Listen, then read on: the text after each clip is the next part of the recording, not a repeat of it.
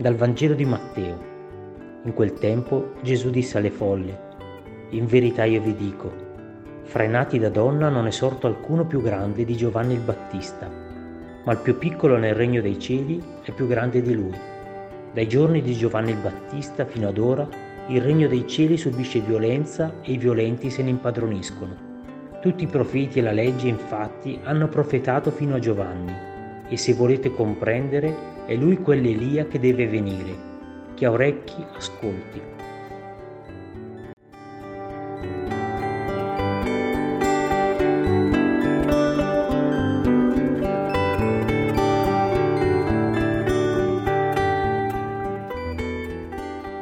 Giovanni il Battista viene designato da Gesù come più grande degli uomini, ma è più piccolo nel regno dei cieli.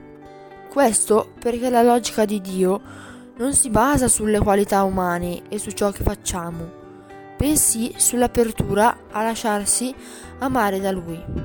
La cosa più importante è sentirsi amati da Dio e successivamente credere che Egli esiste.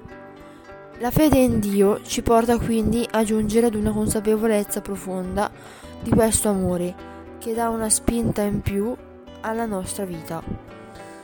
Come si fa a sentirsi amati da Dio? Semplicemente amando il prossimo, cioè creando delle relazioni d'amore con l'altro. Amandolo si ama Dio e allo stesso tempo, abbandonandosi all'amore dell'altro, ci si sente amati da Lui.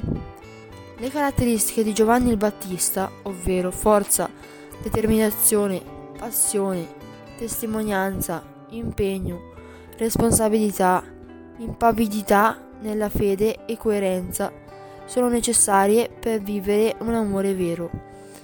Questo declinato nella nostra vita significa che Gesù ci invita a testimoniare con le stesse qualità di Giovanni il Battista. La passione è amore, ma come ci ricorda Gesù è fatta di croce, fatica e dolore.